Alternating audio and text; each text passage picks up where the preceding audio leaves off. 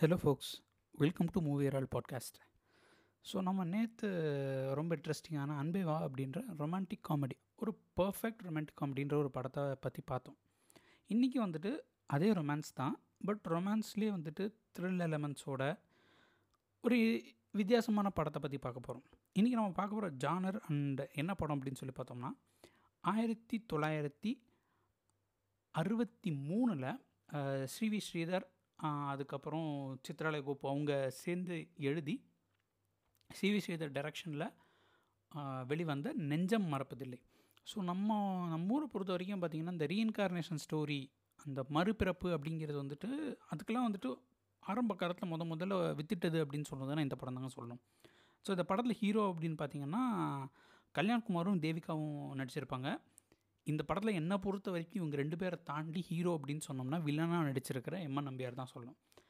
So basically வந்துட்டு இவங்க ரெண்டு பேரும் கல்யாண்குமார் வந்துட்டு ஒரு பெரிய ஜமீன்தாரோட பையனாக இருப்பார். அவர் வந்துட்டு வேற ஒருத்தவங்களை லவ் பண்ணுவாங்க. அந்த லவ் வந்துட்டு ஜமீன்தாருக்கு பிடிக்காது. அதனால் ரெண்டு பேரும் இறந்து போயிடுறாங்க. அப்போ வந்துட்டு அந்த ஜமீன்தார் சொல்லுவார் ஏழு ஏழு நீங்கள் எடுத்து வந்தாலும் உங்களை ரெண்டு பேரும் சேர விட மாட்டேன். அப்படின்னு அந்த ஜமீன்தார் சொல்லியிருப்பார். ஸோ இவங்க ரெண்டு பேரும் மறுபிறப்பு எடுத்து அவங்களுக்கு இந்த கதை ஸ்டார்ட் ஆகிறதே வந்துட்டு அந்த ரீஇன்கார்னேட் ஆனவங்களுக்கு அந்த பழைய ஞாபகம் வந்து அதுக்கப்புறம் தான்ட்டு. நம்ம நிறைய ரீஇன்கார்னேஷன் படம் பார்த்துருப்போம்.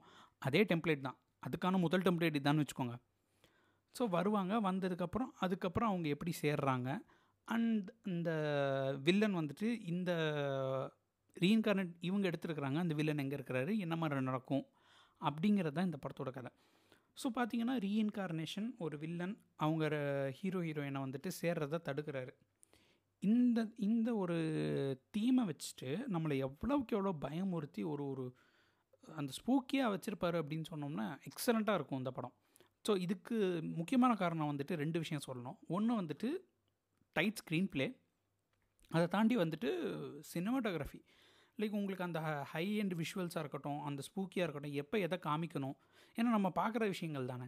ஸோ அதை வந்துட்டு சூப்பராகவே பண்ணியிருப்பாங்க ஏ. வின்சென்ட்ன்றவர் தான் இந்த படத்தோட cinematographer and apart from that இது எல்லாத்தையுமே வந்துட்டு ஒரு பயமாக இருக்கட்டும் ஒரு சந்தோஷமாக இருக்கட்டும் ஒரு சோகமாக இருக்கட்டும் இது எல்லாத்தையுமே வந்துட்டு நமக்கு கன்வே பண்ணுறது அப்படின்னு சொல்லி பார்த்தோம்னா அது கண்டிப்பாக மியூசிக் தான்.